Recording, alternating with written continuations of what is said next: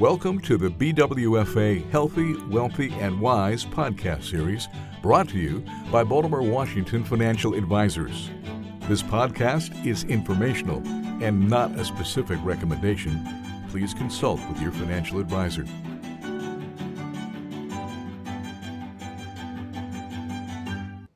Hello, and welcome to the third podcast of a podcast series about investing. My name is Thad Ismart, and I'm a senior financial planner at Baltimore Washington Financial Advisors. In the first podcast, we talked about what investing is, what a stock is, what a bond is, different types of investments. In the second podcast, we focused on the differences between saving and investing, what the goal for saving should be, what the goal for investing should be, how to do both, and where to do both. Now let's focus on ways you can invest. If you own a mutual fund already, and this can be in your 401k or an IRA, you already are investing. You actually own stocks, investments inside of those mutual funds. A lot of people aren't don't recognize that they are investing by investing in their employer sponsored plans or retirement accounts. There's four main ways you can start investing. One is through individual stocks. This is where you buy individual shares of companies. You can buy multiple shares. The problem with this is you need many different companies, shares of the companies, to be diversified. Diversified means you have many different companies. If one company doesn't do well, meaning the value goes down of that stock, you have the other stocks or companies in there to help buoy the loss. Being diversified means you have many of different types of these companies. The easiest way to get that diversification is through mutual funds. Mutual fund is a basket that contains a bunch of different investments. Mostly it's stocks, can have other things in it, bonds and other types of investments. But the mutual fund has stocks that all have something in common. Like I mentioned in the first podcast, it could be companies that make up a market index. You may have heard of the S&P 500 index or a financial company index. Uh, it could be a particular asset class like bonds, international stocks, international companies could be a specific sector, like the industry that I, I mentioned, financial. It could be technology, industry. They all have something in common. This is the objective, the goal of the financial of the mutual fund, which cannot deviate from that objective. So if you own a mutual fund, the objective, the goal is to own large companies. Unless it states that it can do that, it can't go buy international companies or small companies. It must stick to its objective. There's also some mutual funds that invest solely in companies that adhere to certain ethical or environmental principles. These are also called social, socially responsible funds. What's nice about mutual funds is that it's a single in a single transaction, you can you're able to purchase a neatly packaged collection of investments. It's instant. You're automatically diversified. You don't have to pick IBM, Apple, Facebook, Meta, Google, you can buy one mutual fund, and inside that mutual fund, you already are diversified. It's a one stop shop approach for diversification. Now, you wouldn't want to stop at one mutual fund because the mutual fund, again, has that one objective. So, if you have a large company mutual fund, you only have large companies. You may want a small company mutual fund. These are that's called small cap. Small cap just means small capitalization, small companies. Large cap, large capitalization just means large companies. Mid cap, mid companies.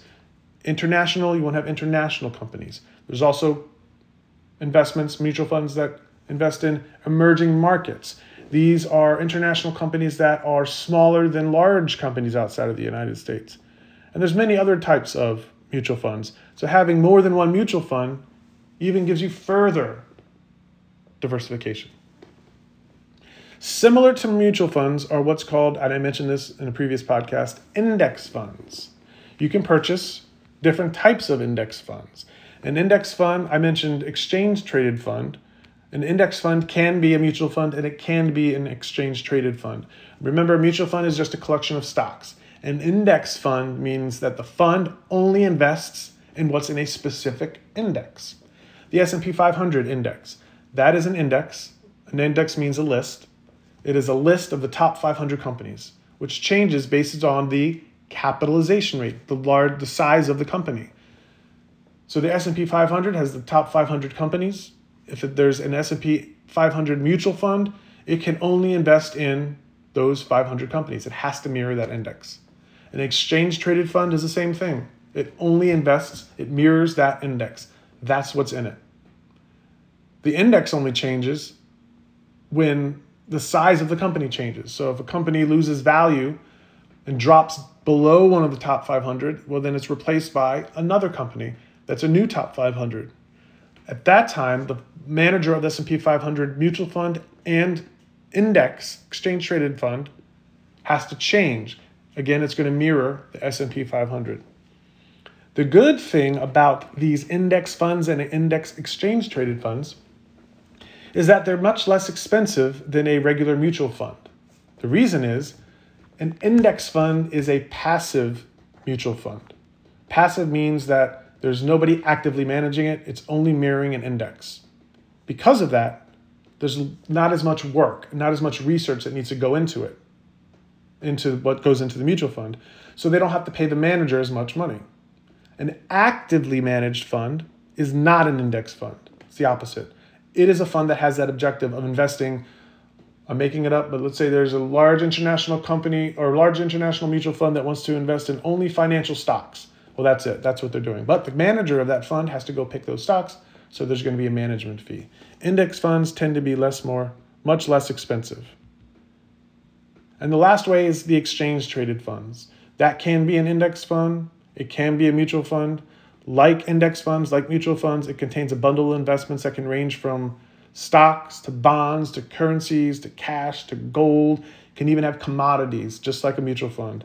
The beauty of the ETFs, exchange traded fund, like I said in, uh, I think it's the first podcast, it trades like a stock, which means you can purchase it that day, that price.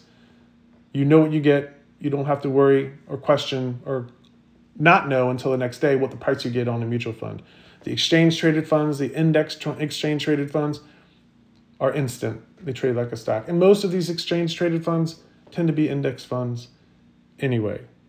Well, thank you for listening that's the wrap for the podcast series about investing. Uh, stay tuned for more podcasts. Thanks for listening. For questions, more information, or to schedule a conversation, please contact Baltimore Washington Financial Advisors. Past performance is no measure or guarantee of future returns. Investing in securities involves risk, including the risk of principal. The securities and services mentioned here may not be suitable for every investor. You should discuss these with your advisor prior to making a final determination based on your risk tolerance, your investment objectives, and your financial situation. Baltimore Washington Financial Advisors is a registered investment advisor.